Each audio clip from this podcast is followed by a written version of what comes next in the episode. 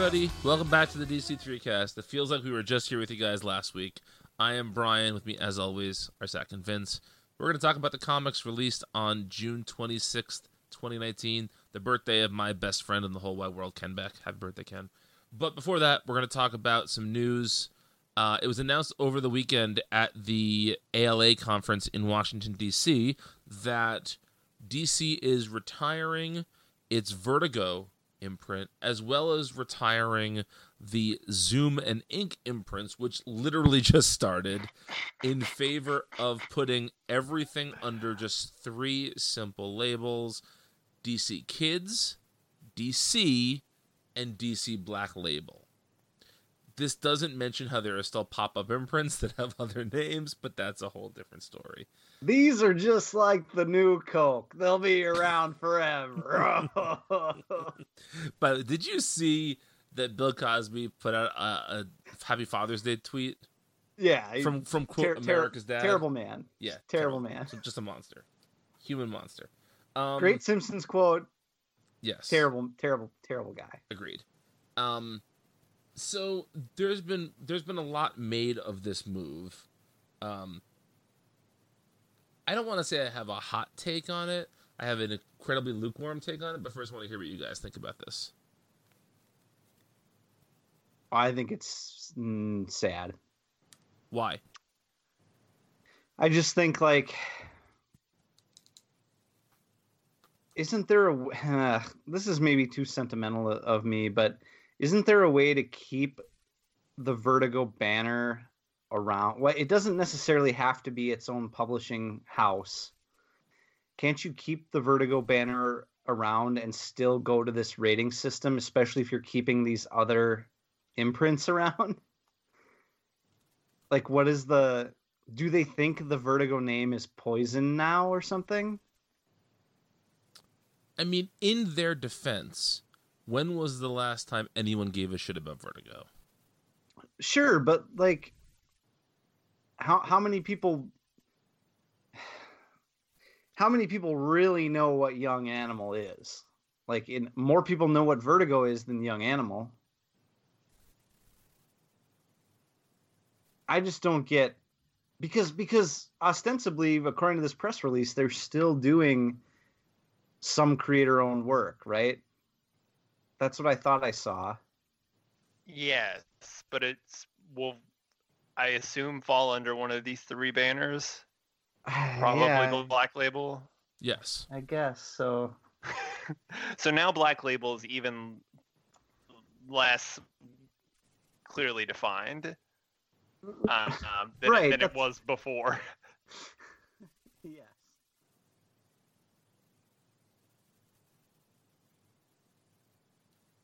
So I don't know what's going on here. Um, I feel like it's going to be. Well, I had said in the Multiversity Slack the other day that I feel like Vertigo is going to be retired until somebody like Scott Snyder or Grant Morrison asks for it, and then they're just going to let them do that. Right? It's just so weird that they had the big 25th anniversary mm-hmm. where it seemed like it was going to come back with a really big push and we got a few books that got a little bit of attention. Sandman Universe got most of the attention. But like and American Carnage the, is really good. Even though. American Carnage is great. I honestly think that the Border Town thing was probably a huge blow. Yep. The Second Coming thing probably didn't help. Um, and you know we got teases about maybe more Invisibles, more um, maybe other things. Invisibles is the definitely the thing that stands out the most. You know, we had that Jeff Lemire teaser image. Mm-hmm. Um, but who knows what's happening with that, um, or if that was just a, a uh, kind of just like a fun thing. I don't know, but yeah, it seems like a lot of well-intentioned things from DC. The Vertigo push didn't work out. Uh, much like the black label push didn't work out, and so maybe now someone up in, in DC Brass or Warner Brothers maybe thinks that it's better to just streamline because they do have a lot of a, a lot of lines going. Yes, Uh, and and I think that the pop up imprint thing is really not. I mean, calling them imprints is probably an exaggeration of their terms. Mm-hmm. There are simply a couple of books that are grouped together. I think of all of them, Young Animal feels the most like its own thing. Right, and it straddles the lines a little bit between is it DC Universe? Would it have fallen under Vertigo? Would it be Black Label? Like, Right. So uh, what I think you're going to see is I think you're going to see Young Animal. I think that's the only one that maybe I could see going back and forth on. Like maybe it's Black Label, maybe it's uh maybe it's DC Universe. I, I think it's going to be DC Universe though. Um I just think like, my big takeaway from this, my my lukewarm take is that none of this matters because I don't think anybody there was a time when you walk into a comic store and if you saw a Vertigo book, you bought it based on the Vertigo banner. I don't think I don't think that time has existed in a very long time. I think people buy books based on creative teams, pitches, whatever, but certainly not because it says Vertigo on the cover anymore. And so, right? if I think I think Image kind of killed that. Also, just DC let Vertigo lapse. Yes, it did, and it it never like the last to me the last book that was launched under Vertigo that felt like classic Vertigo was maybe Sweet Tooth. Yeah, Sweet Tooth and American Vampire came out right around the same time, and were kind of the last big, uh, like flagship titles, I think. Yeah, Which we know that uh, Snyder has said that American Vampire is going to come back under Black Label now. yes, yeah. Th- To me, the Zoom and Ink thing is both like very logical and very frustrating because I think that a middle grades imprint versus a young reader's imprint are two very different things. And I, I, I get that to an outsider looking at it without much, uh, you know, without digging too deep, they look the same. But as a father of a seven year old, you know, I don't want my daughter reading that Catwoman book about fucking. Can I can I speak on that a little bit? Sure. So what we're going to end up with are books that straddle that line and and and you know there's going to be a, a book that let's say in the middle line that maybe skews a little too close to black label by putting a rating system on these things with ages there's going to be times where that's broken right Yeah. like let's talk like that catwoman book in particular if you saw that book in the store and you didn't know a thing about it you would think that that was for like a teen person Maybe even Right? a tween. maybe even A You open tween it up. even. uh, you open it up and it's got black label language in it. And there's no indication on the cover of that. So what's the point of a rating system when you're going to be like something i can just see it. Sometime in the next year after that starts a comic or two is going to fuck up and like it'll have like bad language or hyper violence in the wrong in what in what a significant amount of people would say is the wrong uh ratings arena right it's Well- gonna happen So here's here's my thought. This has not been said yet, but I think this is gonna what you're gonna see happen. So in September, DC canceled the Teen Titans Go and Scooby Doo Team Up books, which are the only two books that DC was publishing monthly that had superheroes in them that were for kids. Like there's still Looney Tunes and there's still Scooby Doo Where Are You, but neither of those books ever have a superhero in them. So I think you might still see those as floppies, but I think everything for kids is going to be OGN size now. Hmm. So I don't think, and so I think that they're gonna they're gonna be able to um, to distinguish a bit between the DC universe stuff and the uh and the uh the DC kids stuff with relative ease. I also think, you know, like I'm just I'm pulling out my copy now to make sure of this. Yes, so Batman Last Night on Earth is considered Black Label as well, but this is the first not oversized book they've done. Like both Batman Damned and Superman Year 1 are oversized books.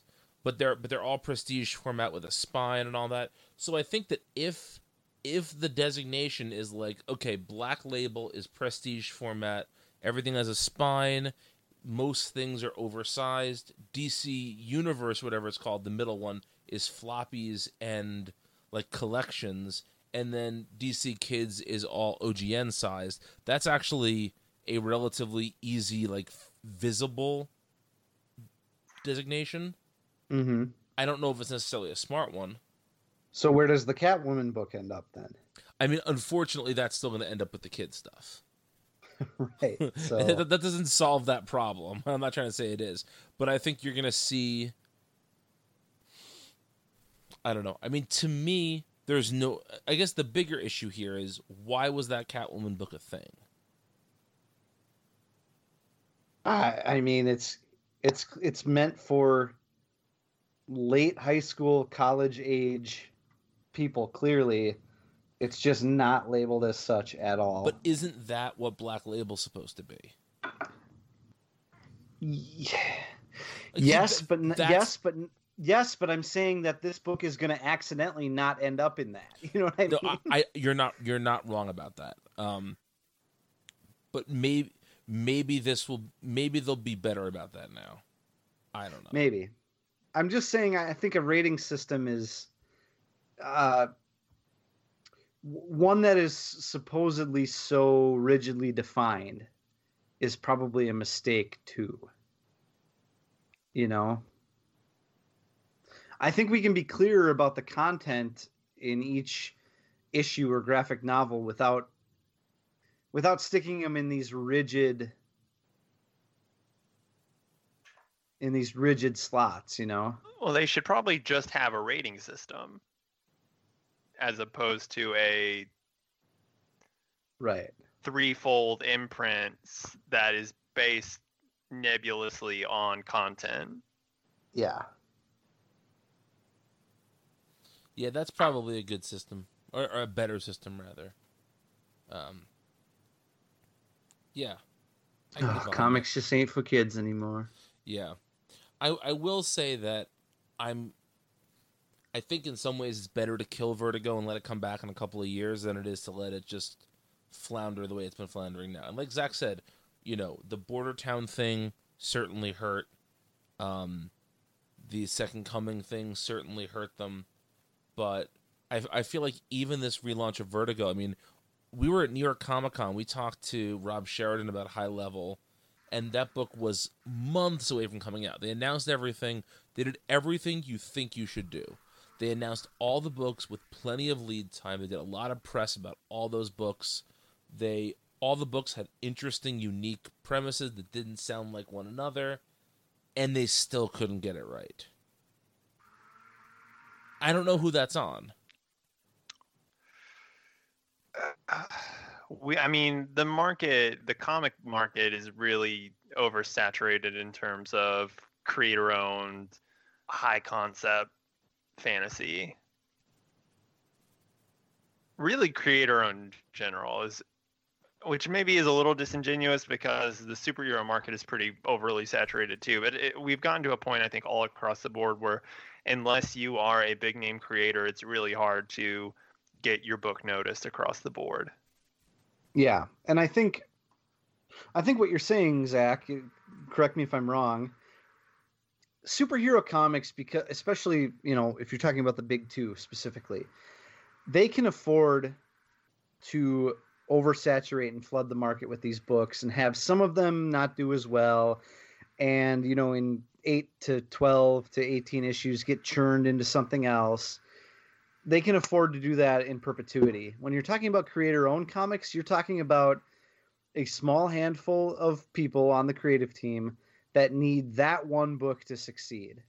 and then yes. and then there's yeah. a hundred of those every month that they need to succeed, Mhm. and Yeah, it's yeah, not and with- it's not going to happen. Right, and with superhero stuff, the the kind of more niche books with maybe uh, you know lesser known creative teams, not quite you know see and and C tier and lower characters benefit from the fandom and the shared universe. Mhm. Um, you know, you might as a Batman fan try out a middle t- to lower tier bat tangent book just because you like Batman. Right. Whereas that, you know, the high levels of the world, y- you're buying that just solely based on the pitch and the premise and any kind of association that you have with the care the creators. one of the things that I really credit Multiversity with doing for me when I first started writing there was like at that point the staff was really really into image. Like image was everything to the 2011 Multiversity crew, right? But because of that I would hear about books I would have never heard about before. Like, you know, the one I'm thinking of is actually Hoax Hunters. You guys remember Hoax Hunters? Oh, Mhm. I, I wrote that column for Yeah. a long I time. forgot you did that column. Yeah. By the way, Vince, somebody's been randomly commenting on your This American Death columns I somebody sent me an email. and lamenting the fact you didn't do more of them. Oh well, So, anyway, uh, that, that wasn't meant to make you feel bad. It was meant to make you feel good. So, sorry about that. Um, anyway, but uh, like Hoax Hunter is one of those books that I don't, I just don't know if I would have ever come across that book. But Image gave it like enough, enough of a push and enough issues that it was, it was successful in its own right. It wasn't a huge hit, but it, it I don't know if a book could even aspire to Hoax Hunters level of success with guys who aren't with creators who aren't already pretty well known. I mean that that, that was Michael Moreci and Steve Seeley. And neither of those guys were particularly big names at that point, but Image gave them a well shot. that was kind of right around you know before and and kind of during the big um kind of image boom where you had you know things like saga and um gosh what was that book that came out that there were only like three issues of but it was so non-player do you remember that like I think it was just one there was issue. that i think eventually there were two. Yeah, but Um, that I was don't years later, issue- I think. it was years later you're right you're right. But there was like this big uh, focus on creator owned comics you know remender was really kind of blowing up then. Uh, you had big names and, and you were constant there was like the speculator market was big you know you had the Peter Panzerfausts and the rat queens and, and of the world you know like that was a very specific time for image and that bubble has burst definitely. Um part of it is I like and this is probably my own ignorance and my own uh prejudices showing here but when was the last time that somebody who was doing really good big 2 work announced a creator own book and you were like fuck yeah I need to read that book. Cuz I remember like when Hickman announced Manhattan Projects I was like this sounds like a logical extension of his Reed Richards Fantastic Four stuff. I am so here for this, and I could Well, not I wait think till that book came out. Hickman, I think, as much as I love Hickman's work, I think he is very much responsible for a lot of the problems Oh, that certainly. led to Yes. the burst, which was just starting a book and then like letting it fall to the wayside for the next big idea Yeah, and and that that's a big reason for the i think the the state of the creator owned market but but my point was just like a creator you or because I, I feel like once Yeah. it was once when cre- all the Marvel architects left at Yeah. roughly the same time uh-huh to go do a bunch of creator-owned shit. yeah yeah no i can't remember the last time that that happened brian um that's a problem because while the Yeah. creator owned market is really good for up and coming creators to make their mark, I feel like when Image is rolling on all cylinders, firing on all cylinders rather, I'm not going to mix my metaphors there. Um, it helps to have a Brian K. Vaughan doing Saga to get you to notice image books because you may not notice them if you don't if you're not familiar with the creators and if you don't have a good shop that's something like i you know i have a really good local comic shop. I was going to zap comics every single week you know during that image boom. And corey at zap would say like oh man you got this this book is great. You gotta check this out. I had a good shop and a good owner who was willing to point me in the right direction. If you don't have that kind of relationship i don't know how you find out about some of this stuff anymore. Because the Mhm. market is so saturated.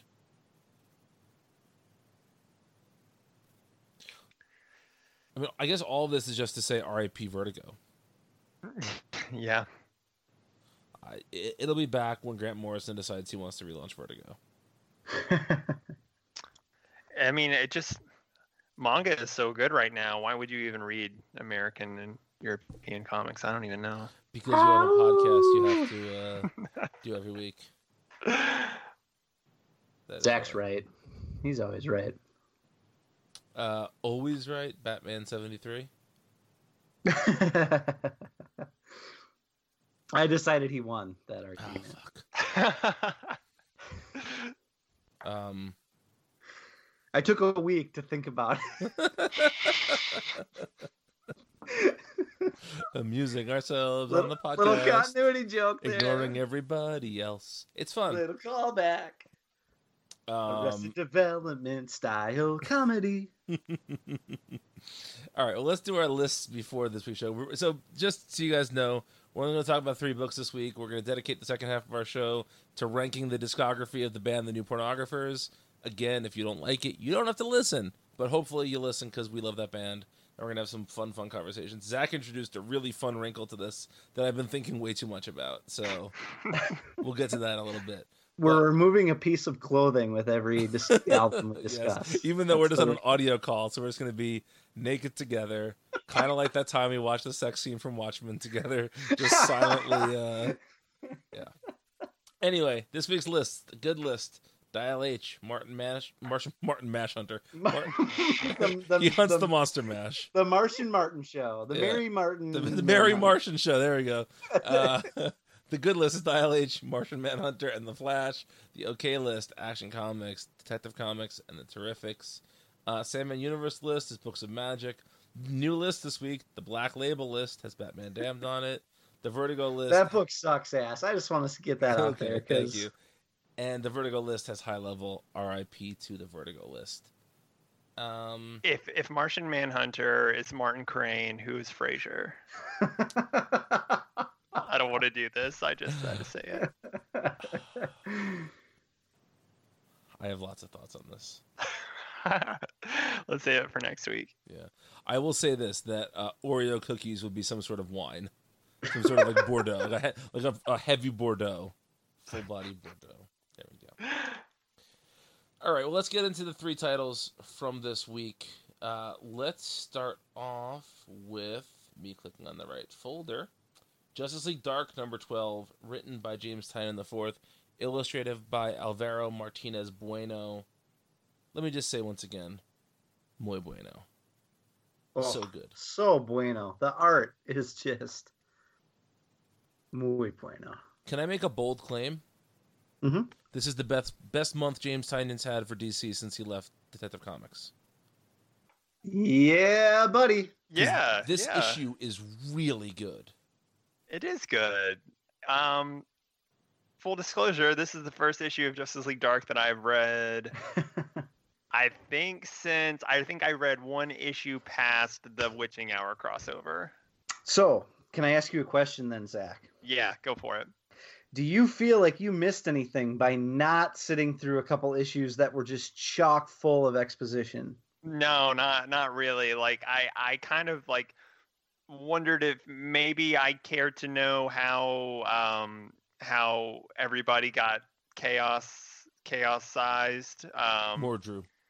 That's out. but but also I really didn't because I I do remember skimming one of the earlier issues of this arc and seeing all the Lords of Order and it I I don't feel like anything happened between that issue that I skimmed in this issue. It it seems like it picked up right where I left off and that had to have been that had to have been like the first issue of that arc. Um So, so that's my point that's what makes this issue so good so good because this is all like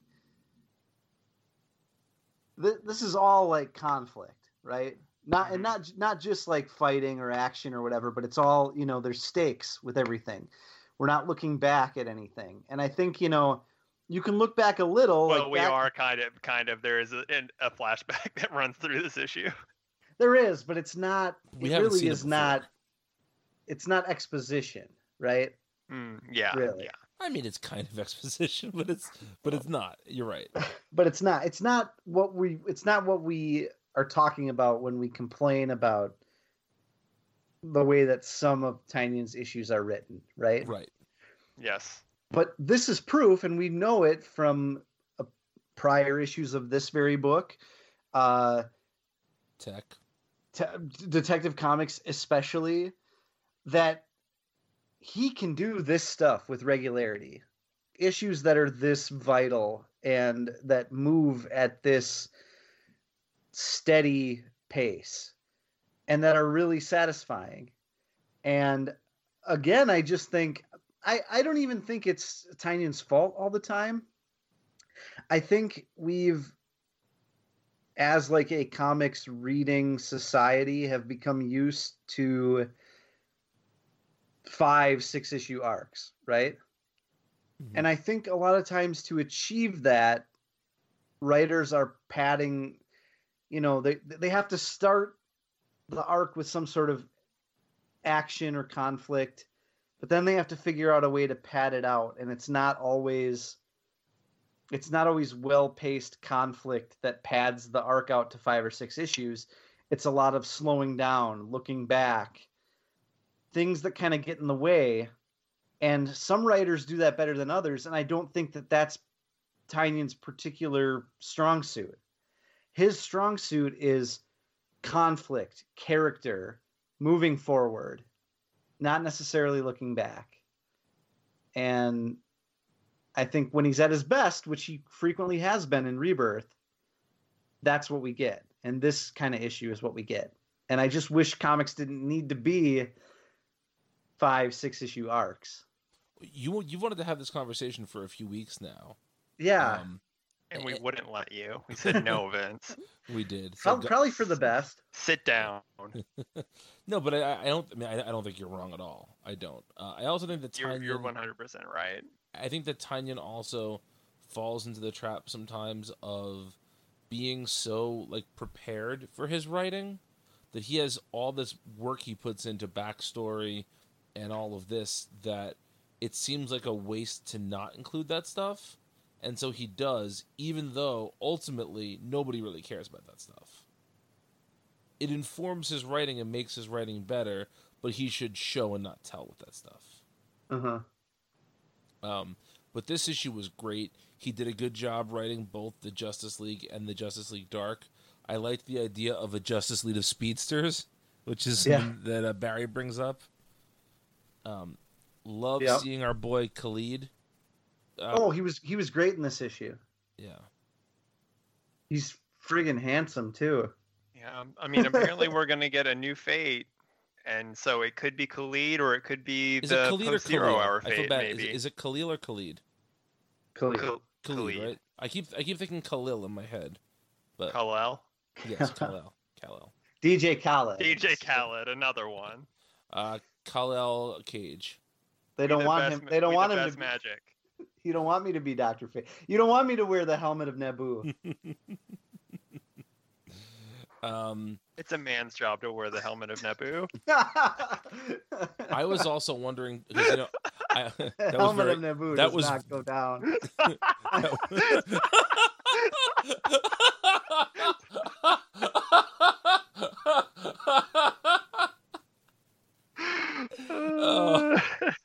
Uh, well played, sir. Well played. Um, what I was gonna say is, uh, for for my summer comics binge on Multiversity, I've been reading a lot of early '90s DC stuff, and I forgot until recently that there was a female Doctor Fate for a while there. Hmm. maybe that's the new fate That's what I was thinking. Maybe it will be. Um, but yeah, this felt like a very satisfying conclusion. We got a nice Bobo moment in there. Um, it was good to see the whole team back together. There was it was just it was a very very good issue, and I like you said, Vince. If this was a three issue series uh, arc, I think we'd have very different feelings about it than we would have be- with it being six issues. Yeah. I think as a rule, comic arcs should pretty much be no more than three three issues. I think if you have like a big event or a crossover type thing, you could extend to six or whatever, but you know, man, would comics benefit? I, I, would, think it- would we as readers benefit? You know, I think as always, it depends on the story you're telling. yeah, You know, there are certain books that worked really well in those longer, longer arcs. You know, but in general, I agree with you. Of course, of course, unfortunately, n- now we're living in an era where everything is collected, yeah, and so they want to have those ni- nice, neat collections. Although I have to say, like when I was getting back into comics after I had been out for a while, I always appreciated when a trade wouldn't just have one story in it. oh yeah, I think I would get more more bang for my buck if it was two three issue arcs than a one than one six issue arc. But you know, we'll see. All right, well, let's talk about the final issue of the Silencer, pouring one out for honor guest. Written by Dan Abnett, illustrated by V. Ken Marion, who I feel like has at some, has somehow drawn every issue of the New Age of Heroes. sure, why not? I feel Uh, like he's, maybe. I feel like he's been all over the New Age of Heroes. Man, this sure was the last issue of Silencer. um, man, I really thought that we would get a, a more um, clear cut Event Leviathan tag at the end because she is going to be in Event Leviathan. So, uh, that was interesting. yeah. Poor brand synergy there, DC. Yeah. In instead, we got very big Sopranos finale vibes. I was gonna say it was the end of Butch Cassidy and the Sundance Kid vibes, Mm, interesting. but sim- similar endings. Just an, an ending where you don't, where you you you presume what happens, but you don't really know. Yeah. Um, but yes, uh, I I still think that uh, honor guest is a terrible name for a character. I will never not think that. Um, it's uh, I I also don't think that this character's power is all that or not power I guess, but like what their skill is. I don't think it's all that interesting. And there's not much more to the character besides that. You're not wrong. I think uh, I think the stuff with her husband's a, a, a little interesting. Going to see a therapist to talk about. You know, it's a side it's a side of superhero comics that you rarely see. Um, because especially DC Comics is so hesitant to uh, have their heroes get married, you know, Mhm. and if they do, like, not usually to normies, you know, or whatever, they don't have like a a, a a a normal person to come home to, right? So, I mean, that was that was vaguely interesting, I think. But yeah, Um, We've I also seen it done so much better in so many other places. Like Yeah. I feel like Lois Lane is usually the the archetype for this character, right? but she's she's very good at dealing with it. Well, now she is, but there there were literally hundreds of stories where she wasn't. That's fair. Um, I think you know, like, I didn't mind reading this as a as a one off. hmm I'm glad I didn't read all 18 issues of this, but like I don't think this this wasn't terrible. It's just not particularly interesting. Brian, everything you say about the characters is true. There's just not much there. And I, I don't think there was much there to many of these New Age of Heroes characters. Um I think I thought there were moments in this issue that were kind of fun. Like the the the very quick scene with Deathstroke was like mildly interesting Mhm. about how with all this Leviathan shit going down, it's best to just get off the radar. Um, I feel like it's interesting to have Slade pop in for a a second to say that. Yeah. Uh, and then and then yeah, th- just this idea that no matter what she does, she's always thinking that an assassin is going to show up or Leviathan's going to show up or you know whatever. It's very it's very Tony Soprano. So if honor guest is Tony Soprano, then Then her husband is obviously Carmela. yeah, the Uh, the son is obviously a, a very young AJ Soprano. Yes, very very young. Um, that means Deathstroke is big pussy. uh, Talia al Ghul is uh, Carmine Lupertazzi. Yeah, yeah. Uh, no, I, I- I guess I, we, I, we don't have to do this. but, I, but I so want to. You know, you know, this is right in my wheelhouse, baby. Come on. Um, no, we'll, we'll leave we'll leave it be. Um, but the League of Assassins is obviously the uh, the mafia. yeah. It's just goes without saying almost. Uh, but yeah, fairly well silencer. We'll never think about you again. We probably will. Uh, all right, so now that the, the Terrifics is the is the official last book standing of the New Age of Heroes, will we ever see an ongoing series starring one of these characters ever again? No. Starring, no. On a team, maybe. Sure. On a team, definitely. I don't know if I, if I'd even say definitely. I would say definitely. I'd say probably. I mean, it depends on how long we're extending it. Like, in I eventually, I guarantee it will happen. I mean, I think the only character to really stick from the original Bloodlines was Hitman. And when was the last time you saw Hitman? Re- he was in that section. Man. He was in that Section Eight book, Oh yeah, wa- wasn't he? yeah, he was. Yeah. Hey, uh, did the bill ever come due on that bet we had about uh, Superwoman? Probably. I think I won that.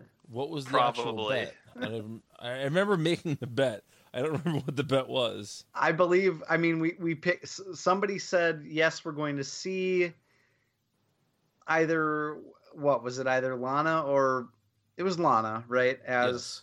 Superwoman hmm in like more than six months, within less than six months, Right, or right, or yeah. essentially never, which is what I said. Yeah, I definitely said we would see her soon, and it didn't happen. So I lost. So maybe I'll lose this one too. I'm saying I'm saying we will we will not see any of these characters in an ongoing series. We will not see them on a team. Like we will not see them as a official member of a team.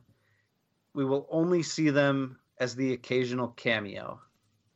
So in your events, Leviathan, etc. Exactly. Okay. Um, we're, so like we're not going to see Sideways on a Titans book. We're not going to see Silencer on the Suicide Squad or whatever. You know. Even though those are two very good ideas you just had. Yeah, and I but I just don't think they're going to happen. I don't disagree with that. We know Zach does though, and that's okay. And our last book of the week is Wonder Woman number 73, written by Steve Orlando, illustrated by Aaron Lopresti. Uh, this is a continuation of some of the stuff that Steve Orlando had. Well, I guess. Is this a continuation of the stuff he had established earlier? Mm, don't not, think so. Not really. No. I had thought this was being sold as he's tying together stuff from his run and her run. No, I think this was just he is doing a he is doing a flashback into a thing that uh that Wilson introduced last issue. Okay, 'Cause I was gonna say I had thought for some reason that he was that he was doing something more, more related to his own stuff. Um, So what do you guys think of this issue? Zach, Zach, why don't you go yeah, we're gonna let you start. Um, well, Lopresti's art was very good. Um, this is the good sort of amethyst Lopresti that we haven't seen in a Since while. Wonder Woman Conan. Uh, no, he, he- that that Lopresti was also not there either. I don't think. Yeah. Um, you're Espe- misremembering. Especially after the second half of last issue being done by Tom Derenick. Yeah, yeah. So that that was a really great uh, part of this issue. Otherwise, I thought that this issue was a little slight. It didn't really do anything particularly new or interesting. Um, Mm, I don't think. I mean, it was fairly predictable, extremely predictable.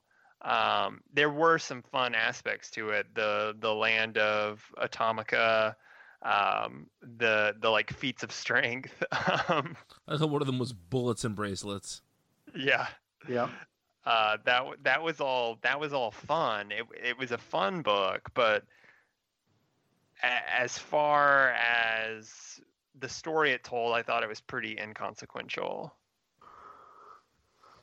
I, I agree with Um, Zach on this one. you agree with Zach? Yeah, it, it was a fine issue, but I don't think that there was anything like to me the the stuff that was introduced in last issue by Wilson did not require a flashback to explain it, nor do I feel like the flashback really did all that much other than tell like an enjoyable Wonder Woman story. And that's something. I'm not I'm not saying I didn't enjoy this issue. It just seems to me like it was it was not of all of the things to be like referenced and and explain and and given time to explain, I didn't feel this was something that needed that time. I well, I don't think that's really what this issue's doing. I think I think what this issue's doing is it's doing a Grant Morrison thing, which is to take crazy ass golden age Wonder Woman continuity and tell a story in the current DC landscape that uses it. Um, the these like the competitions here, particularly bullets and bracelets, is in the very fiber of Wonder Woman's origin, right? That's the that's the way that the Amazons decided who got to leave Themyscira, right? And that's the that's the competition. Bullets and bracelets is literally part of the origin uh, of Wonder Woman, and to see all these other uh, sorts of competitions added to that was a lot of fun. Also, the idea that there's these two different versions of Hippolyta, which, which if you go back to the Golden Age, is something that has been played with before, but not. It's kind. It was kind of by accident because uh, at a certain point, Hippolyta, the the like dark haired version of Hippo- Hippolyta, was was Wonder Woman for like a a, a, a nice chunk there. Um, there's You're forgetting some- that we haven't read 600 issues of Wonder Woman. I'm I'm educating you right now on on why this kicks ass. Um, the there were all these comics in the Golden Age where uh, there was Kid Wonder Woman, and at certain points, like continuity got so fucked up that they couldn't explain how there could be. They had they had adventures where the adult Wonder Woman would fight bad guys with the kid Wonder Woman. and they were supposed to be the same person, but then because that's too fucked up, like eventually they decided that they're not. They're Is from that how Donna Earths. Troy came into a, a being? No, this is even before Donna Troy. This is like it literally baby Diana. There's literally it was literally like baby Diana, kid Diana, and adult Diana. Who, And, who has uh, the animation rights to Baby Diana?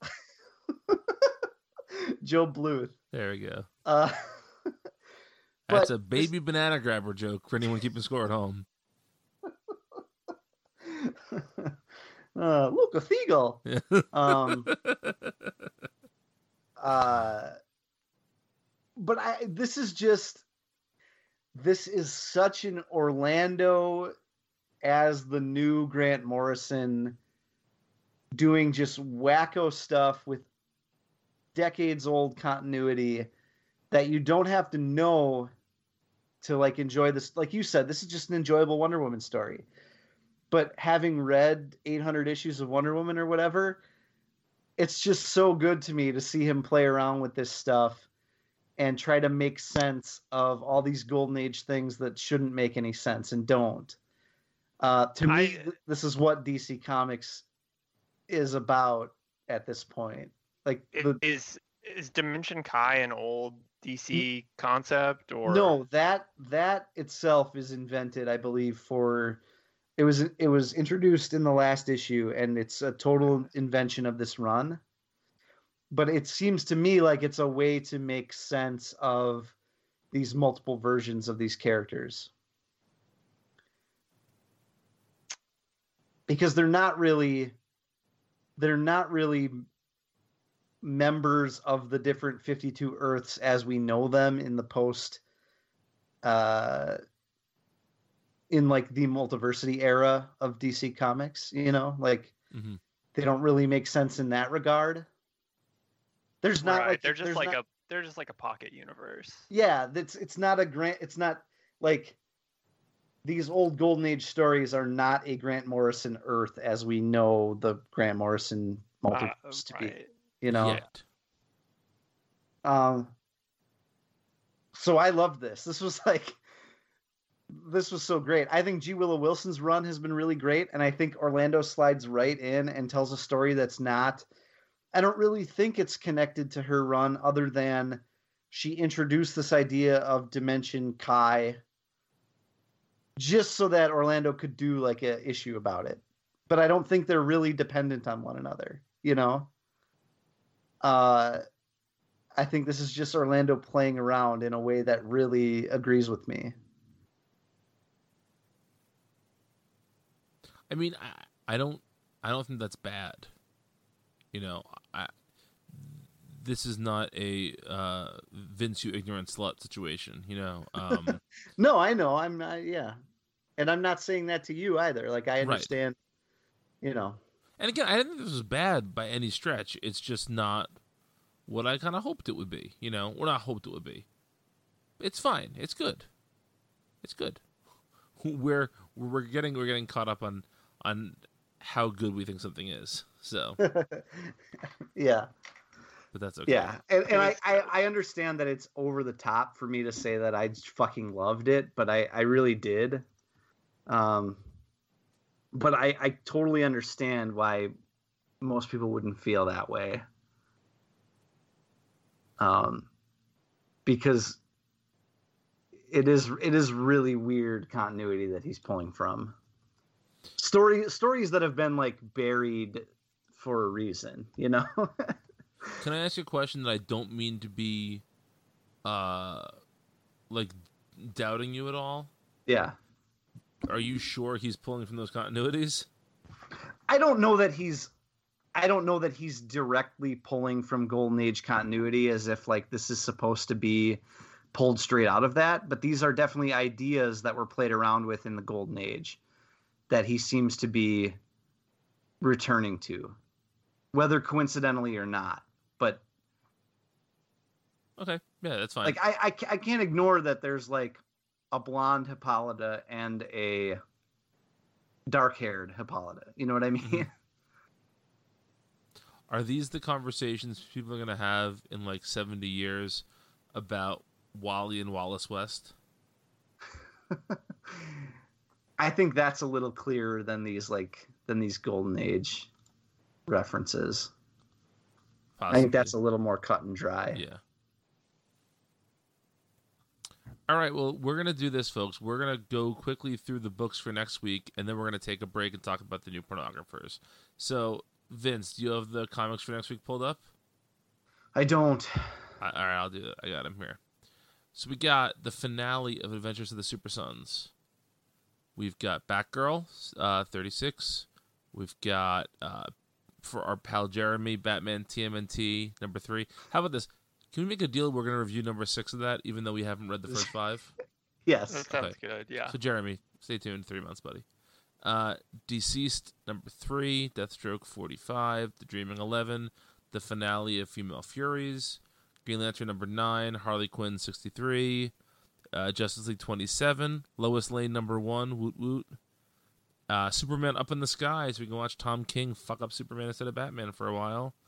And Well, we've most- already read this, so Yeah. we don't have to do it again. Thank goodness. And the most important book of the week, The Wildstorm number 24. It's a good week.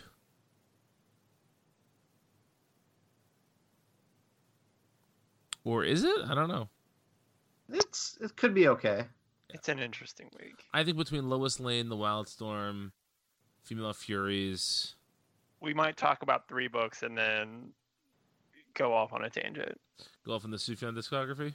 Oh no! Oh, That's coming in Oh, six I guess we, weeks. we've got Green Lantern that week too. Yeah. That's good. I had promised six weeks ago we'd, we'd wait six weeks before doing Father of the Bride. I mean, after Father of the Bride to do new pornographers. So I'll say at least six weeks until we do the Sufjan discography. Okay. at least. All right. So we're going to take a break. When we come back, we're going to discuss the crash years. We're the hosts of the Multiversity Manga Club podcast. I'm Emily. I'm Zach. And I'm Walter. Each month, we pick a manga to read and discuss among ourselves. Past books include Monster, A Silent Voice. And Pokemon Adventures. We also look back on the past month's installments of Weekly Shonen Jump, discussing the highs and lows from the Viz anthology. We've even discussed notable manga adaptations like Netflix's Death Note. At the end of each episode, we announce next month's book club pick so you can read along with us.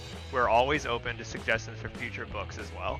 so join us on the first Friday of every month on multiversitycomics.com, Apple Podcasts, or your podcatcher of choice. And we are back.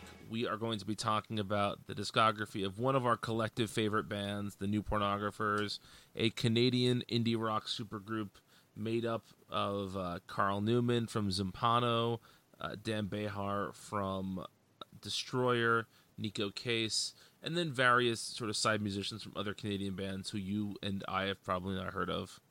Um, but Fancey. yeah, Fancey, Todd Fancey. Uh, yeah. he, I think he's the only other one that I know off the top of my head. I I know John Collins is the bass player, and um, Yeah. Kurt Dahl was the drummer until Whiteout Conditions.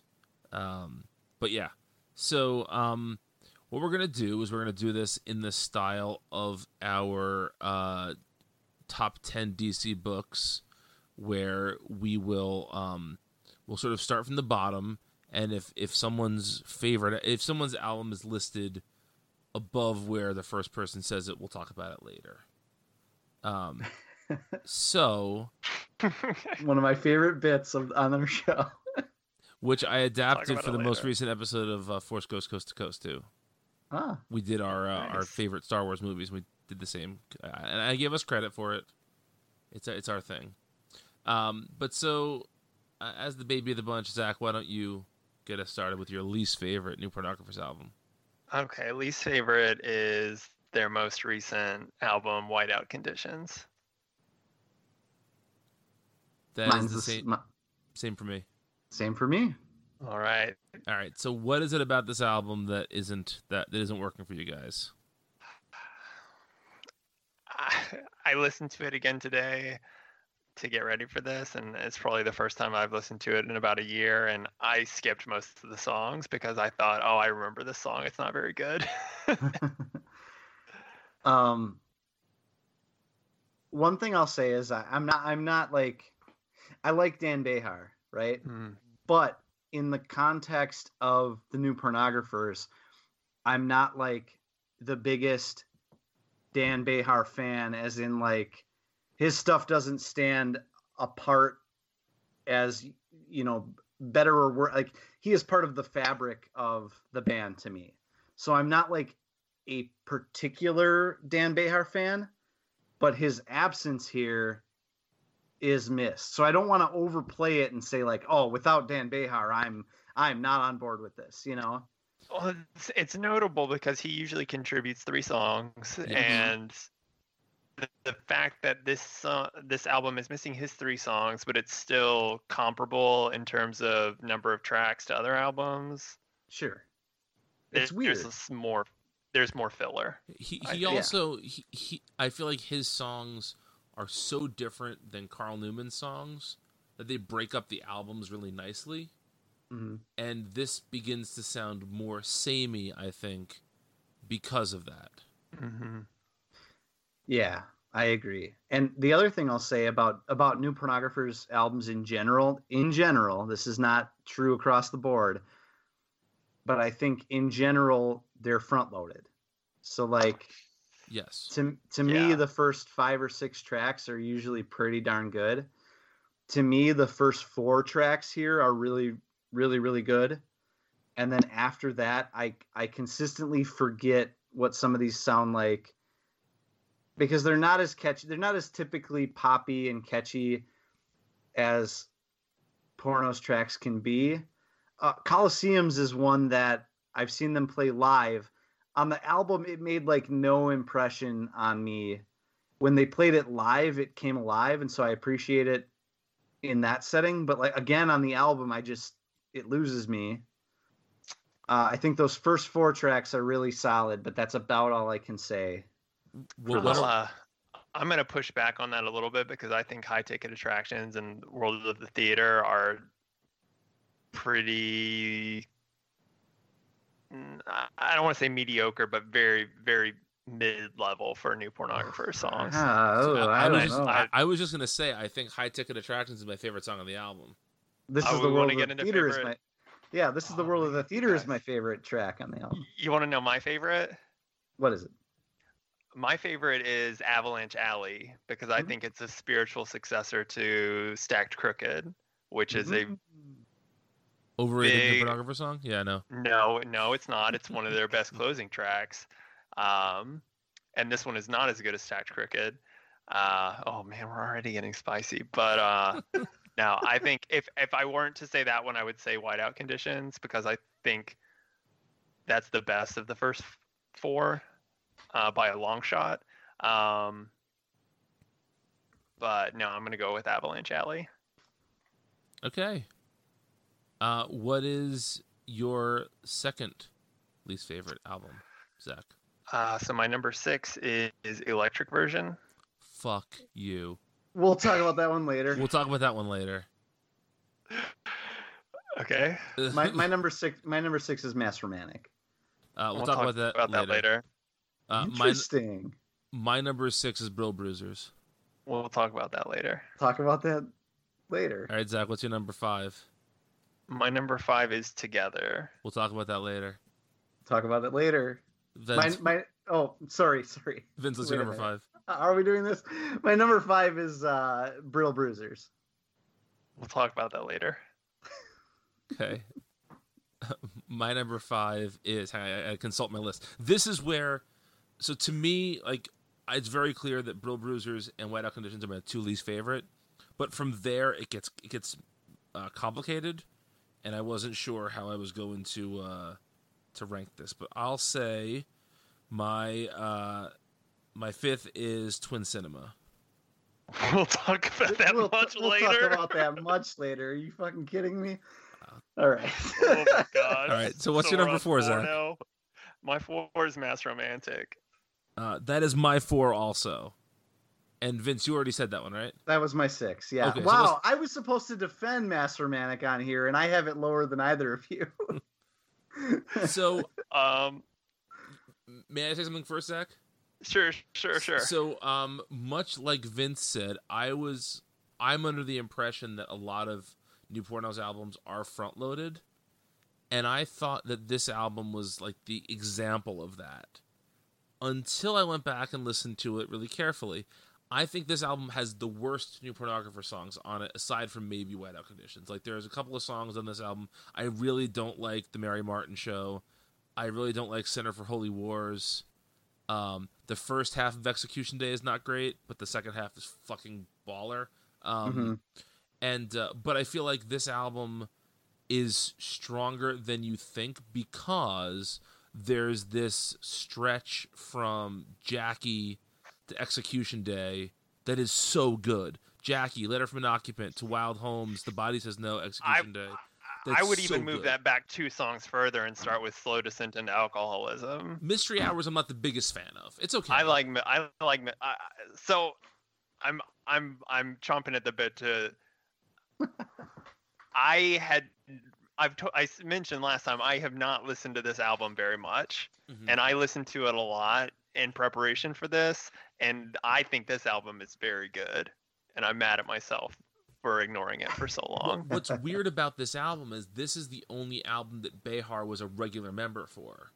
Like after they made this album, he moved to Spain and just came in and did his three songs. But for this album, he's playing on everything, and he's he's an equal member of the band. And you hear like on um, "To Wild Homes," all three are singing that song in a way that they don't really do it for the rest of their career, hmm and I think that's really cool. Vince, what were you gonna say about this album? Um, well, I I like it a lot. I mean, I basically agree with with all of you guys with what you guys said about this. Um, which you know, then I'm surprised to have it at number six on my list. But I guess that just speaks to how much I love this band.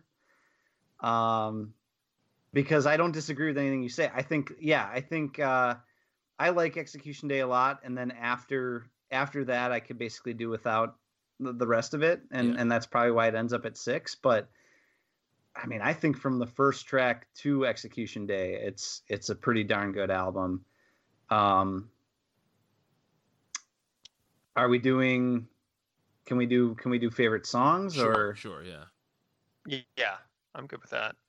I, I think this is where I'm gonna start revealing myself as a as like the Neko Case mark here because uh I've got letter from an occupant and all my, my because of that my Yeah. picks are very normy because I m- mine is also letter from an occup- occupant. Mine is because also that Letter from an song Occupant. Is so good. Yeah, that's yeah it's That is I- the I- song. Like, if I want to introduce people to the new pornographers, that's one of the like three songs I'll play them.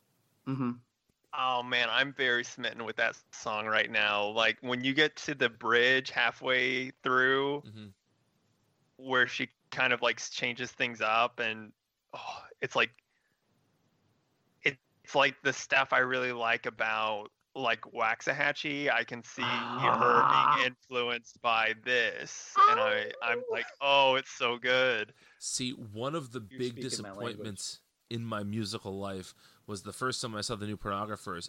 It was actually you know, just dating myself here. It was in like oh, it was right before Twin Cinema came out, like maybe six months before then. So that was 05. So maybe it was maybe this was the summer of maybe it was actually a year before. It was summer of 04.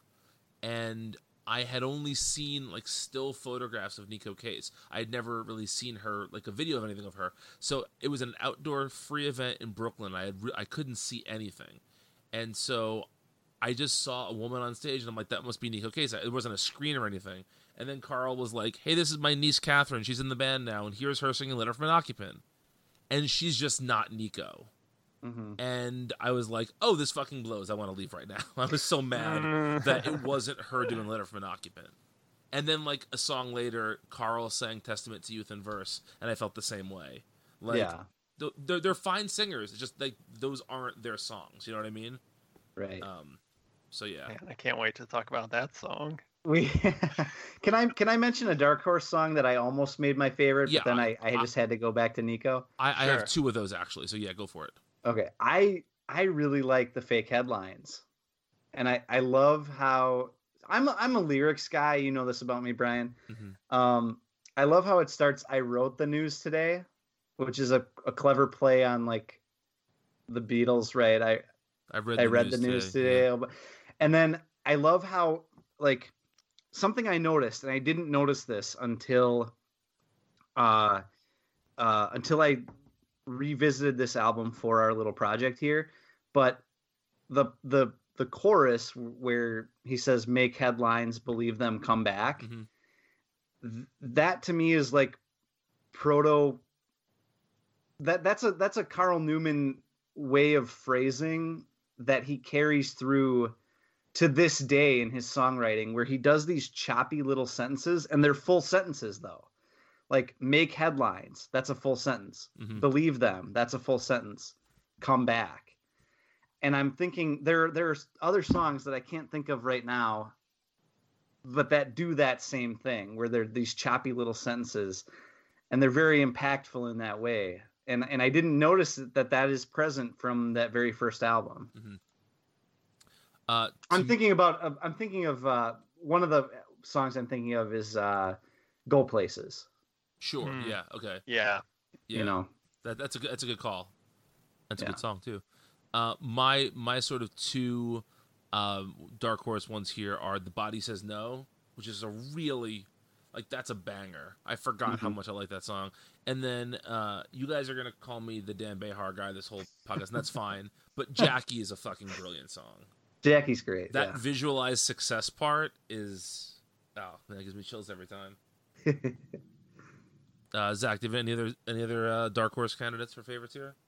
Uh, I mean, it was a clear cut for that one. And again, like I, I am still fairly fresh with the album Mhm. and am still liking. I will say that like I hate that Mass Romantic is the first track because I really don't like that song very much, and I think that's one of the things that pushed me away from the album for so long. It's funny you say that. I was gonna say that it's the second best title track they have oh well. Mm.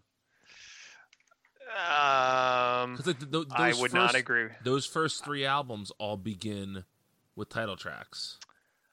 Mhm. Um, Well, and then so does I mean, Brill Bruisers does as well. Yeah, so and five- then and uh, Together doesn't. There's two songs that have Together in the title, but it's not the start. Challengers has a title track that isn't the first one, and Whiteout Conditions his title track that isn't the first one. Yeah, and with challengers, I'm uh, maybe misremembering, but doesn't does that start with hands together, or does that start with uh? It starts with moves. That's right. No, that okay, that's that's so together. Fits together. Challenger, Challenger starts, starts with My Rights versus Yours. did I, I meant to I meant together, Yeah. obviously, because I was talking about together. I just misspoke. Yeah. Um, yeah. Um, but that starts with moves anyway, which is not the same. No. All right, so that was that was my number four and Zach's number four. hmm Vince, what's your number four? My number four is Electric Version. We're gonna talk about that later. Okay. Uh, okay. So So we're on my three? three Yeah. Brill Bruisers. All right, we can talk about this now. Yeah. Yep. That was my five. That was Um, my six. Brill Bruisers is an album that I did not like very much at when I first heard it. In fact, when I, it came out, I probably would have pegged it as my least favorite album, but now it's in my top three. And I think that it has the best Dan Bejar songs of any new pornographer new pornographer's album. And I think this has the Mm. worst Dan Bejar songs of any new pornographer's album. I think this is his I think this is hands down his best one.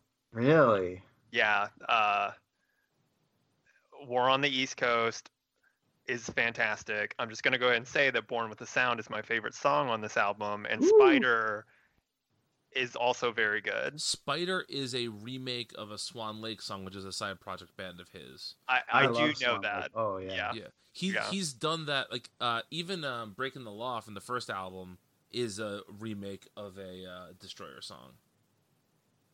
But Uh. but no, yeah, I I love this album a lot. I think Champions of Red Wine is one of the best Neko Case songs on any new pornographer's album. I think um, uh, Drug Deal of the Heart, even though it's really short, is a ton of fun and runs into Born with the Sound so well that I like associate them together all the time. Um, I do think that the album gets a little dull after Born with the Sound. I think uh, Wide Eyes and Dance Hall Domine are just okay. I love Spider. High Rise is one of my least favorite new pornographer songs. Period. Mm. Um, it might be my least favorite. I really don't like High Rise.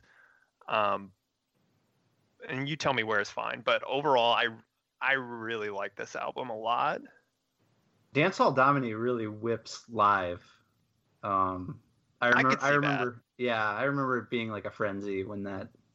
I I could see that definitely, but on the on the album, I, I Sure, it's I placed kinda really zone- I zone out a too. little. It is bit, placed yeah. very weirdly. Yeah. Um, so I think that this is so. I, I, I have my friend Peter is a big, big New Pornos fan. We were talking about this yesterday. I was telling him we were doing this, and I was soliciting his opinion just to, just to talk some of this stuff out, you know, beforehand. And he said that when this album came out, he was like, "Oh, these are all good new pornographer songs, but I don't like any of them as much as I like any song that came before it." And I kind of feel the same way about this album to a certain degree. I don't think I don't think there's anything on this album, maybe save two or three songs that I would put above anything from the first five albums. Um, I also don't love the production. I have done that. What was that? I said I have done that. Yeah. Um, I also don't like the production on this album that much. Uh, they start to use some more synths, which I'm not against in general. I just think that the synth. I, I've said this before to you guys. I feel like every new pornographer's album introduces a new element that they then refine on the next one, and I feel like the synths work better within the songs on Whiteout Conditions, but these are better songs. Um, I just don't like the way this album's produced. Is what it comes down to, I guess. Sure. Um, but my favorite song on the album is Fantasy Fools. Mine too. Hey, look at that, buddy. Yeah. It's a good song. Yeah, it it's gives funny, me Zach. it gives me warm feelings in my tummy. Yeah, one of the things when I was making my list was that I wrote down next to this one worst Bejar songs. so oh. it's really interesting. well, I know I'm gonna. I I know what album you think has the best Bejar songs, and I know we're gonna. Be I don't know on if you know that actually. Well, He okay. knows. I think I know. He's gonna know. We'll get there. We'll get there. Um, one one other thing I want to say about this album is I have the vinyl of this. It's the special edition vinyl, and it's like creamsicle col- colored. It's very uh, Oh, okay, it's like orange and white. It's very pretty. that's nice. Yeah. Um. So this was your number three, Zach. Three. Yeah. Vince, what was your number three? Together. Number three is my. The, no, together is my number three as well. Man, this is so wild because I I love Together, but it ended up being my five. I don't know. Uh, yeah. What uh, what can I say? That's that's how this goes. I have a brilliant observation on this when we get to the thing that Zach said we'll do later. Okay. A brilliant observation that will that will you will all bow at my altar when, when I when I talk about this later. Um, Okay. but I will say that Together is the one album that they did that to me sounds like a new pornographer's greatest hits album. Mm. Like this has all the elements that you want from the new pornographers in it, but I don't think it breaks any new ground. That's not necessarily a, a like a, a problem with it. I just think that like if you were to give somebody one album that sort of encompasses all of their career, I think this is the one you'd give somebody. Sure. I I oh, think go ahead, Vince. I think it to me it's like this is not really knocking it because it's my number three Yeah. Pornos album, but it is like the afterbirth of Challengers. Yes. Yes. you know what I mean? Like if Challengers is, it sounds very much like Challengers to me, but like half of the songs are like just a little bit worse. I also think it, Oh, that's interesting because I don't think it sounds very much like Challengers. I think Hmm, it sounds really? like they learned lessons from challengers and applied them to their older stuff. Like to me, moves, crash years, your hands together, Silver Jenny Dollar, the first four or five songs, all would not have fit on challengers.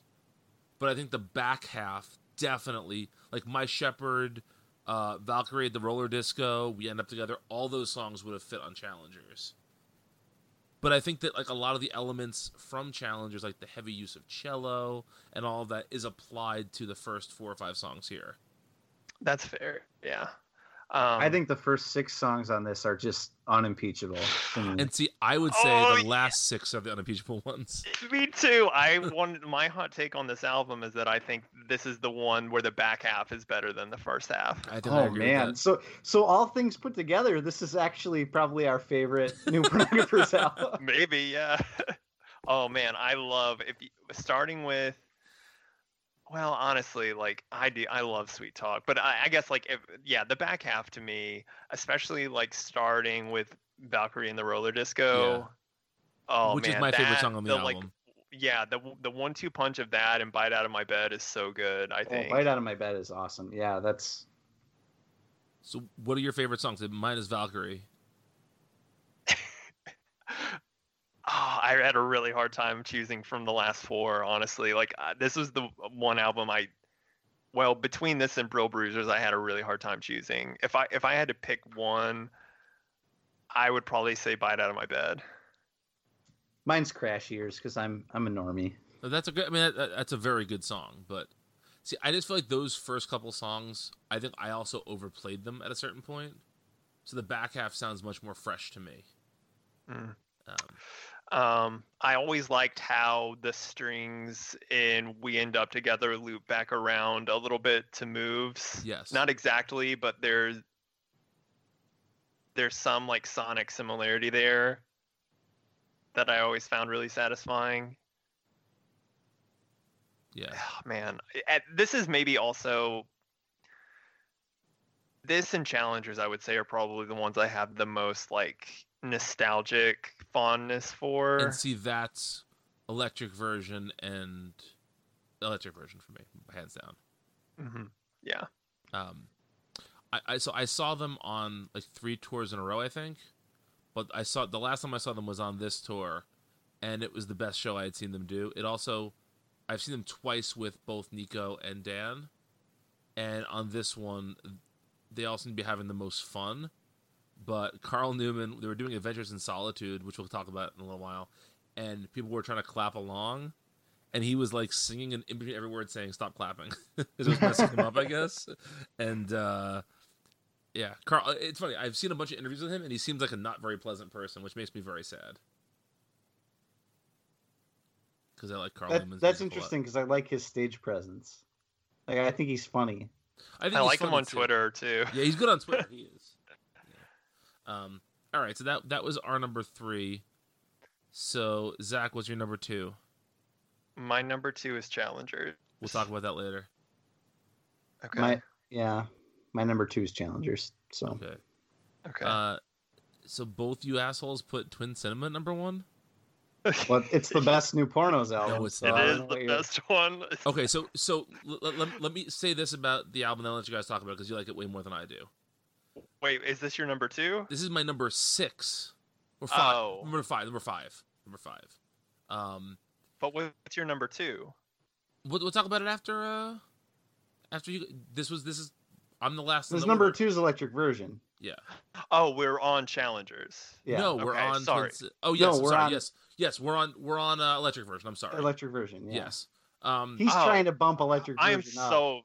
I thought he, but I thought you were starting to talk about Twin Cinema. I was. I Really was. I'm sorry. Okay. I, I I was skipping ahead. I'm sorry. Um. So electric version. So this is the first album of theirs I heard. Uh, I got it when I was in college, and it's like the soundtrack to my senior year of college in so many ways. It's like three albums. This, The Weakerthans, um, Reconstruction Site, and uh, Stephen Malkmus's Pig Lib. Those three albums, like I, I listened to them all the time in that album the, that year. Um, I think this song, this album is the like the by far the most straight ahead rock and roll of their albums. There's not as much diversity in it, which I can understand why somebody might think that that's a negative. But I think that almost every song on this album is a straight ahead banger. It has the second best Neko song, the best Dan song, and some of the best Carl songs. Um, what's the best Neko song? Or All second Swinging- best? I mean, second All, best. I all for should swinging say. you around. Yes, you're right. That is a very good song. Almost my favorite one on this album. Yeah. Um, it even has uh, January Jones's dad on it. It does, July Jones, yeah. No, I've been so waiting weeks to tell that. have you? Good for you, pal. Um, this is my Um, favorite album closer. No, sorry, my second favorite album closer. Miss Teen Word Miss Power? Teen Word Power. Yeah. That- that's a good one. Um, this is an album I used to like a lot more, and then listening to it to get ready for this, I realized that I don't like it very much anymore. That is called the Twin Cinema Story for Brian. Hmm. Interesting. I yeah, I I think what you said about this being their more rocky and straightforward album is what uh, I I'm not very interested. And a lot of things that I used to like, like I used to think Electric Version and From Blown Speakers were so good, but like ah, I think From Blown Speakers is so grating now. Like Oh, see, I, I, think electric version is great. Oh well, yeah, and they kind of both are uh, in a, a little bit, but like, I yeah, I I don't, I just find that I don't like this album as much anymore, which Thi- I was kind of surprised by. to me, this has two unimpeachable Bejar songs in Testament and Ballad of a Comeback Kid. hmm Mhm. Um, Miss Teen Word Power, I love. Um, I think this is the best Neko album in terms of her like upbeat stuff. Eh, that's fair. Um, and as you guys know, Testament to Youth and Verse is my favorite New Pornographer song, like in my top five songs of all time. Hmm Um, so that I, I, I So can- that was your was that your favorite song on this album? of course, I course would, it was. yes. assume. yes. Yeah. What Uh, what was yours, Vince? Mine's uh, the laws of change. No surprise there, I would say. Okay. I love I love the way uh, uh, AC Newman's voice and and Neko's kind of go back and forth, and it's it's one of those songs that when Neko kicks in live gives me chills. Yeah. Um, just so smooth. Um, mine's Ballad of a Comeback Kid. So Mm.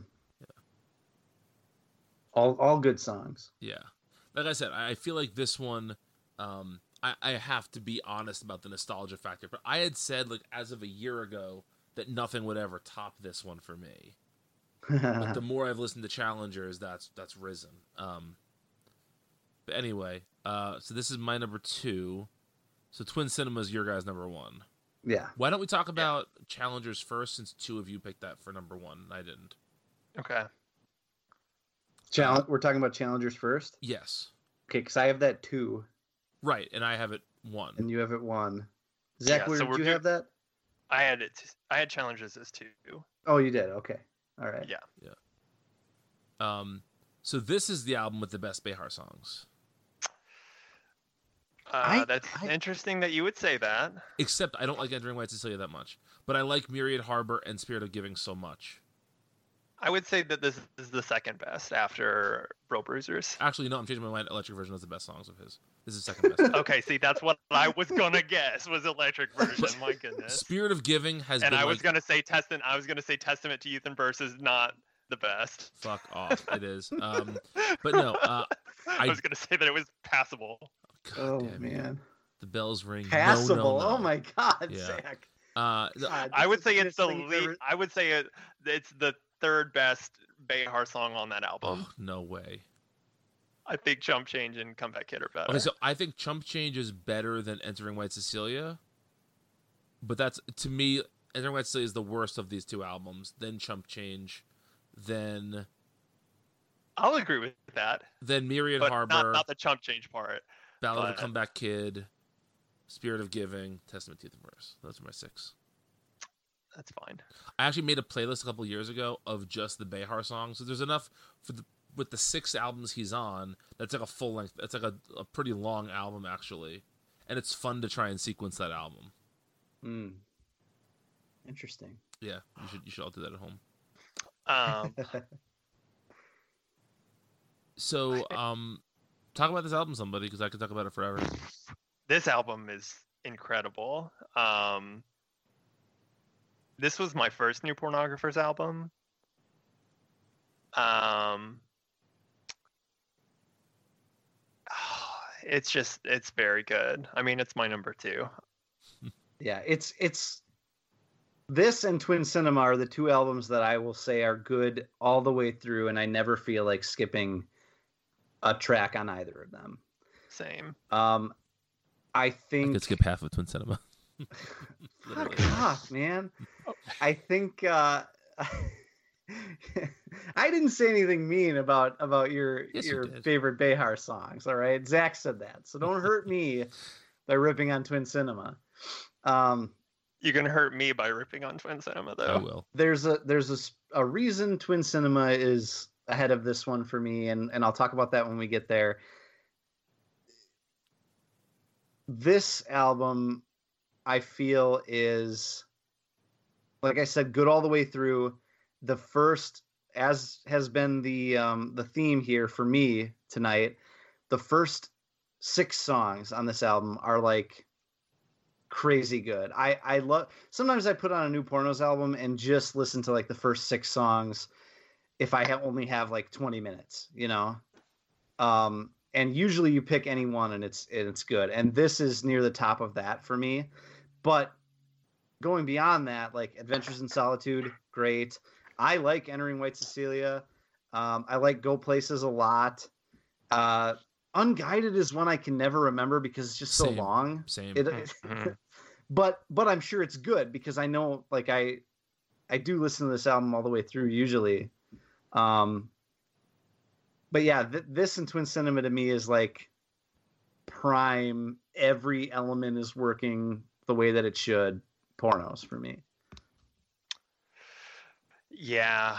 Um, Adventures in Solitude is my favorite song on this album.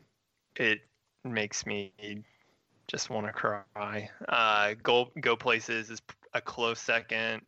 Um, but then I, I would say that yeah, like the first six songs are, are all very good. Like Vince said, they're just straight through very good.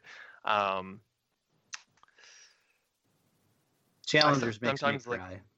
Challengers is really good. I sometimes like to listen to Spirit of Giving around Christmas time. I, I put it on my Christmas mix every year. yeah. Um, That song makes me cry.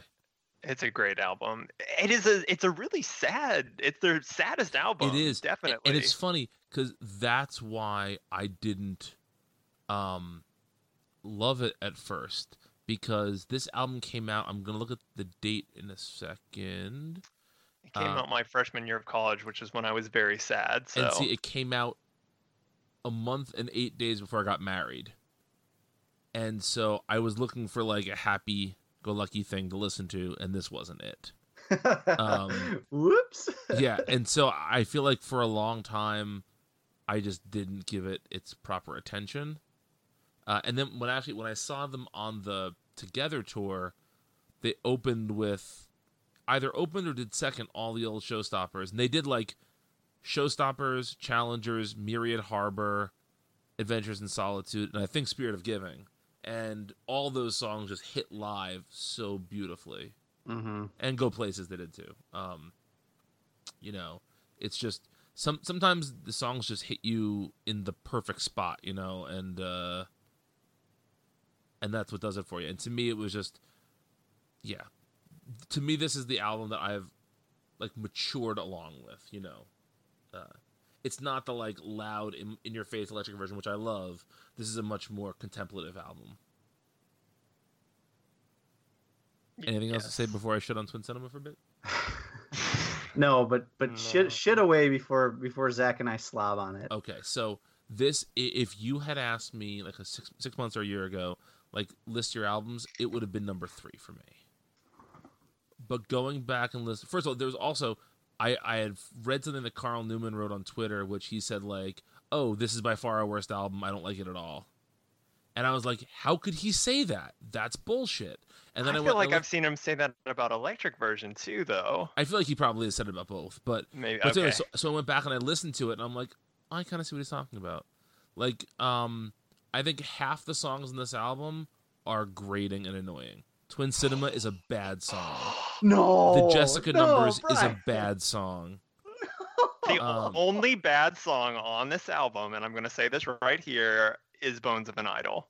Bones of Metal is a bad song that's a- too. That's a great song too. I I think that's the only bad song. God, See, you're I- all wrong. Jackie dressed in Cobras is a bad song. No, No, it isn't. Jackie No. dressed in Cobras is one of Bejar's best songs. No, it's not. I could I could make like a six song EP out of this album. Be great. Use it, Bleeding Heart Show, which is my favorite song Oh, and the second best. Bleeding uh, Heart Show is one of the greatest songs ever made. second best Yeah, new pornographer song behind Testament. Best. Um, Mm, best yeah, one. use it, Bleeding Heart Show, uh, Sing Me Spanish Techno, Falling Through Your Clothes, Star Bodies, Streets of This Fire, has the most iconic new pornographer songs on it. Which are You're killing me. I would say Bleeding Heart Streets of- Bleeding Heart So, Streets of Fire, uh, Sing Me Spanish Techno. Those three alone, I think, are those are three Yep. amazing songs. I agree with I agree with Zach on Jackie dressed in Cobras.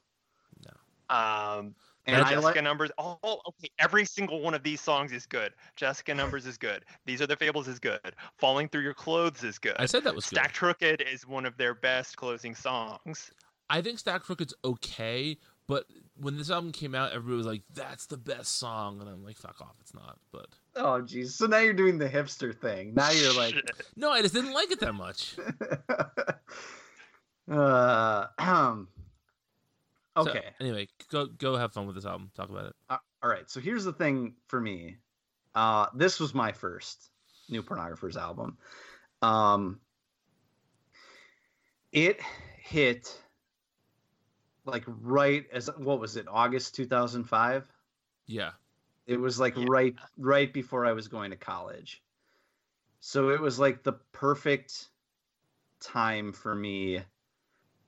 I I didn't have very good music taste like just before that. I guess in high school I was listening to a lot of like grunge and grunge adjacent stuff. okay. Okay. Which a lot of it is a lot of that is good, and I still have a soft spot for a lot of it, even the really cheesy stuff.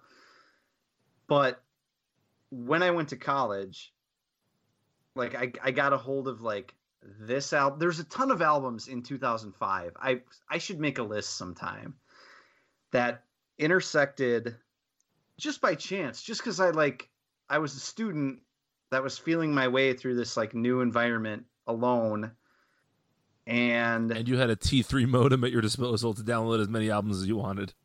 basically yeah, and like and like trying to figure it all out right? And and and pretty lonely. Um and albums like that like when i first heard this I, i'll never forget. I was laying in bed trying to go to sleep one night and i had read a review of this album that you know was like oh my god this is like one of the greatest one of the greatest indie albums of all time already you know so they were up it was getting all tons of praise right? And i didn't know what that meant but i put it on as i was going to bed and i stayed awake and listened to the whole album to the end and i couldn't believe that there was music that sounded like this you know? Like it was just so different from anything i was listening to before and i was like okay some of these songs are by one guy and then there's another guy and then like who's this who's this girl that sings sometimes you know? And like then you you piece it together and you figure it out. Like when you read you go online you figure out like what they're all about. And i spent that year like this among maybe like a dozen or two dozen other albums just piecing together like who i was as a person. And this album was part of that you know? And like zach said every song on this album is good to me but again like with most pornos albums like the first six songs on this are just they kill me. And sing me spanish techno kills me. That is such a great live song. They do it as a closer. They at two of the three times i've seen them they've done that as the closer and it works so well. The other time they did bleeding heart show as the closer and that is like zach said that's one of the greatest songs It's ever amazing. recorded It's amazing. it They they closed out the whiteout conditions show that I saw recently, and like I remember just being physically moved to tears. And oh dude it's like a religious experience right Like, yeah, yeah. it's like my version of that and like confetti dropped and like you just feel it and the that that the build up and the ending is just so good it almost feels like a cheat that it's like the fourth song on this album it should close the album It should close the album. it should. Wh- it the really last time should. I saw them, they closed the main set with Bleeding Heart Show and Yeah. closed the encore with Singing Spanish Techno.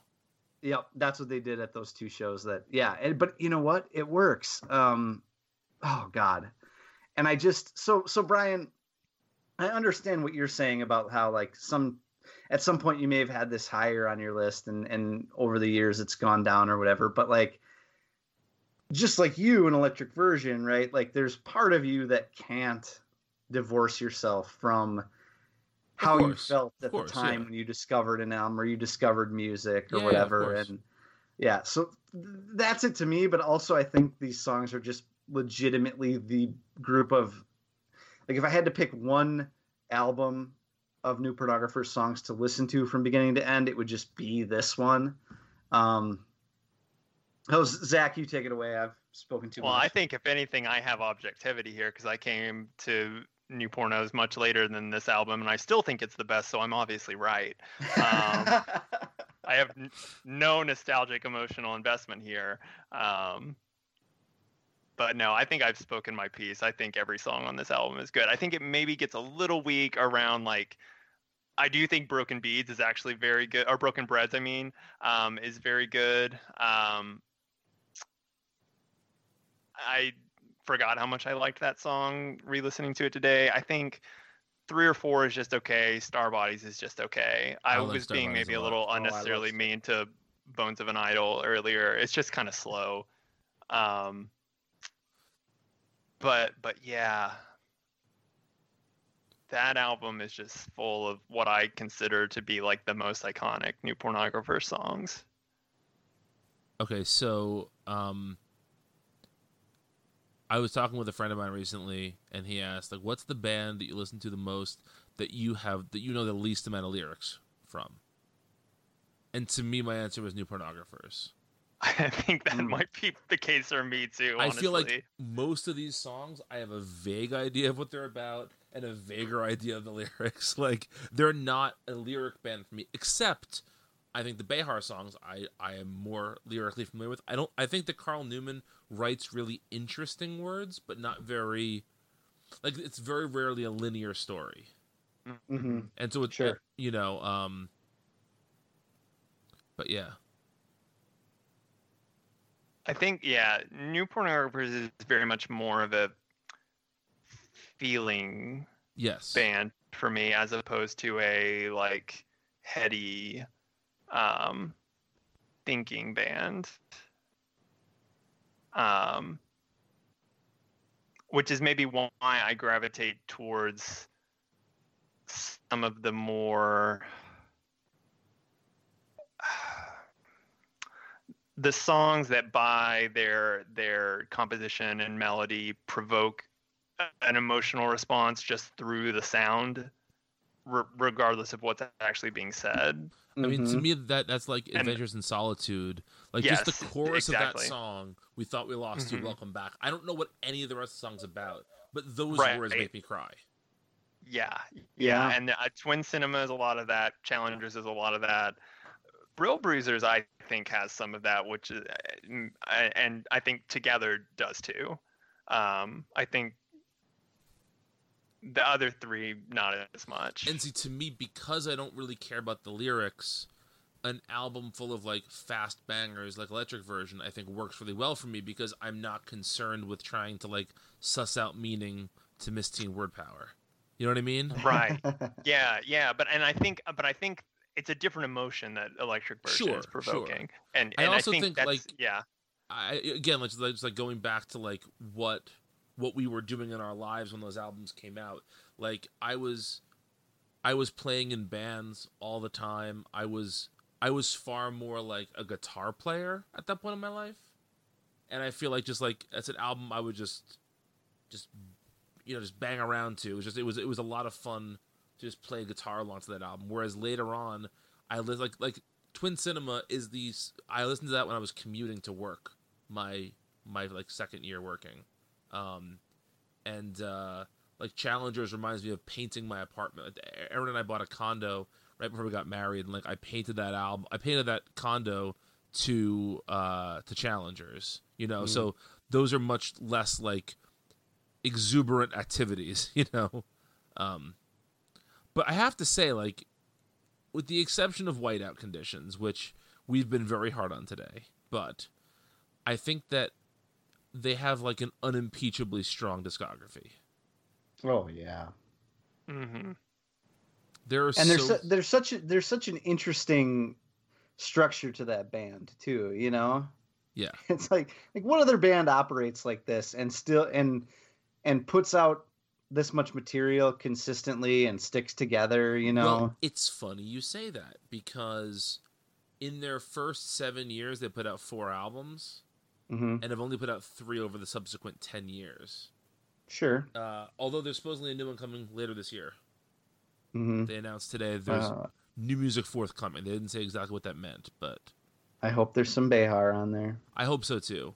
Um, and that was so, too. the, the other big takeaway for me was that when I started looking at this, I think that on every album, a Bejar song is in my top three, hmm and I think that on most of the albums, a Bejar song is in my bottom three also. Yeah. But I I, I think he just. I think he just splits up Carl Newman. Carl Newman's songs, like I I think, especially on our least, our lesser albums, sometimes his songs can start to sound a little bit samey, and so the the Bejar stuff really breaks that up. And when you take them away, I, I think it's it really his songs suffer from not having the diversity of sound there. Yeah. I think the interesting thing about the Bejar song, I think I, I get the impression because I've I've listened to plenty of Destroyer, hmm um, and some of his other projects. I he he's almost never my favorite thing going, but I love and respect so much how like he very clearly uh, does things exactly the way he wants to do them Yes. And he's got some very esoteric tastes, I think. And so sometimes that ends up with a really brilliant song on the album and and then you know half the other time a song that just doesn't connect with me because I don't know what he's doing, you know. Um that yeah, he's just a he's a really interesting guy. So that's why I say like he's never my favorite thing going in the pornos, but uh but you kind of need him there, I think. Yeah. Like you like you say to break it up. Yeah. You know, talking about the the lyrics just real quick.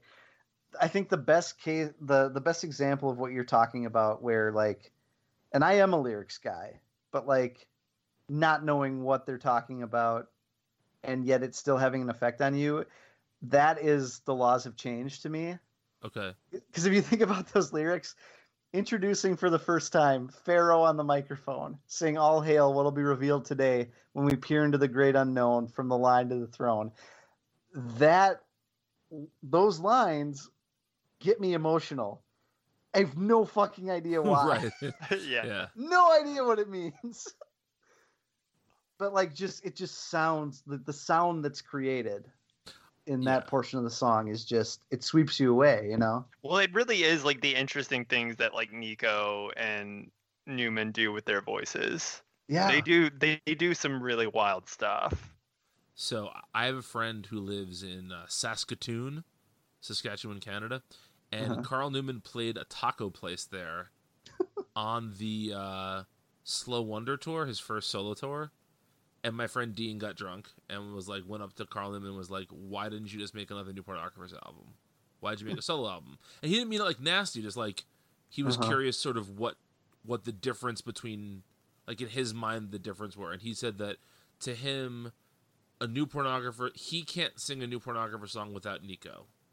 Was basically his thing. Was like the new pornographer is the sound of our voices together. That's weird because uh, "Prophets" is the most like new pornographers ass song. That's not on the new pornographers album. Yeah, there, there's a couple on that album that are very new pornographers, but I, I guess like, you know, he just felt like those songs didn't need or weren't like weren't asking for her presence or whatever. You know what I mean? So that that's how he he said he, he was writing Twin Cinema at the same time he was writing uh Small Slow One, Slow Wonder, Wonder. whatever you know, and uh, that like the way he divided the songs was which ones like needed Neko on them. Mm. I'll also say I didn't mention this on the show. I wanted to say it. I think part of the reason that Whiteout Conditions is my least favorite is that I don't think their new drummer is half the drummer Kurt Dahle was. Hmm. Like listen to his fills on All for Swinging You Around, and it's just incredible. The drums on Electric version are insane. Yeah. Yeah. Uh, so Zach had texted us before and said we should try and identify each new pornographer's album with a with a Justice League member. Oh god. I I can't do it. Well, I I made some progress, but Well, just just tell us the ones. There there are three that I that I'm pretty proud of. So tell us So the ones s- that, that you have. so I the ones that I felt sure on, I said Electric version was Flash. I said Twin Cinema was Wonder Woman. Um, I said Brill Bruisers was Martian Manhunter. And then for challengers, I was I said Superman at first, but there there's like a heavy aquatic feel to that album. Interesting. And so I, I thought about switching him to Aquaman, but that's, about that's about as far as I got. Vince, did you have So- anything you're so- proud of? So Batman's whiteout conditions because he's the worst, or or do we Yeah. decide? No, definitely. Okay. no, I didn't get bats. I didn't get Green Lantern. Um, that's as far as I got. Vince, I you had texted I- us a good one. what did I say? I said someone's Green Lantern. You said You wet said out Hal. conditions is Hal because it's boring. Wh- which one? Wet out. Oh yeah. Well, I just said I just said whiteout conditions is Batman because he's the worst. But when you texted us that you said he was Hal, which Yeah. is boring. I know, I know. I'm, I, Okay, I said. I'm changing Oh, my you're mind changing. now. Okay, I see. I see. Yeah. So the the the two that I really liked, I also thought that uh, I thought that electric version of Superman because everybody says it's boring, but it's not, and it's full Ah. of, it's it's it's uh, full of hope. Uh, I said that Challengers is Wonder Woman because it's the most full of heart of any of their albums, the most heartfelt. Um, but the one I'm really happy with is that uh, Together is Martian Manhunter because that album's a shapeshifter, and like, each tune kind of feels like something else from a different part of their discography. I said it sounds like a greatest hits album, kind of. And so Mhm. much like Martian Manhunter, it shifts depending on what it's trying to do. Nice. Yeah, and uh, That's how we brought it back to DC relevant content. exactly. um, what percentage of our listeners think actually listen to this? Uh, Ten percent, five percent. I don't Jer- know. Jeremy is hopping mad, right? I know nothing about Jeremy's taste in music, but based on his love of Mountain Dew, I picture him as listening to Kid Rock all day. Bah, no, he a bah, likes he likes Jeremy? Limp Bizkit. Oh, okay. Of course. Um, did either of you guys happen to read the Stereogum article about reevaluating Significant Other, this the Limp Bizkit album? I Mm, No, I was never a Limp Bizkit person. Neither was I. That's sort of the the, the Oh. guy. The guy says like, you know, um, we do this series when an album turns twenty to reevaluate it and to give it some context and to like figure out what made it good and sort of if it's still good. And he's like, spoiler alert, this was never good and it never will be. And it's a, it's a pretty vicious takedown of that album. well now Jeremy's really upset. So yeah. Jeremy, just keep rolling. Go break some stuff. Get your nookie. You gotta have Is faith, it- brother. Is it a is it an encyclopedia of classic takedowns? of course it is. That, that- that's a really good AC Newman song. Something something chocolate starfish in the hot dog flavored water. The worst album title of all time. Uh, But anyway, if you somehow listen to all of this and don't know the new pornographers, what the fuck is wrong with you? Go listen to some new pornographers. Why would you listen to three assholes talk about them for an hour if you don't know their music? just take all the songs that the individual songs we talked about that we said were our favorites and listen to those. You know what I'm gonna do? I'm gonna What? if you guys can text me your favorite songs, I will make a playlist in Spotify and put it in our show notes oh, okay, that's a good idea. of all of our favorite new pornographer songs. You can pick All like right. two or three per album. We'll just make a nice, like the DC3cast approved new pornographers playlist, which Sure. will basically just be my songs because I'm making it. So, but that's okay. Um. so anyway, thanks for listening, folks. Uh, as always, you can find two thirds of us on Twitter. I am at Brian needs a nap. I'm at Walker Fox. Vince is uh, falling through his clothes. More than you know. Ooh, it is your wedding anniversary tonight. Yeah, I'm glad you remembered.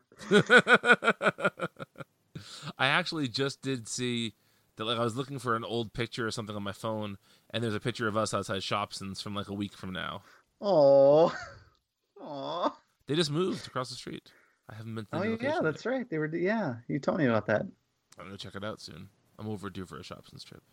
Anyway, I don't know how you're still listening. Thank you for doing it. If you are, if you're still listening to this, God bless you, and uh, have a good week. And I promise next week we'll keep the new pornographers chat to a minimum. By that I only mean 25 minutes. So, good night, folks.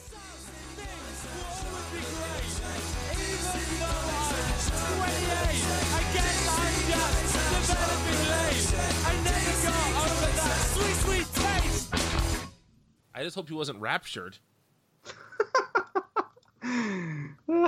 Because that means we're definitely not.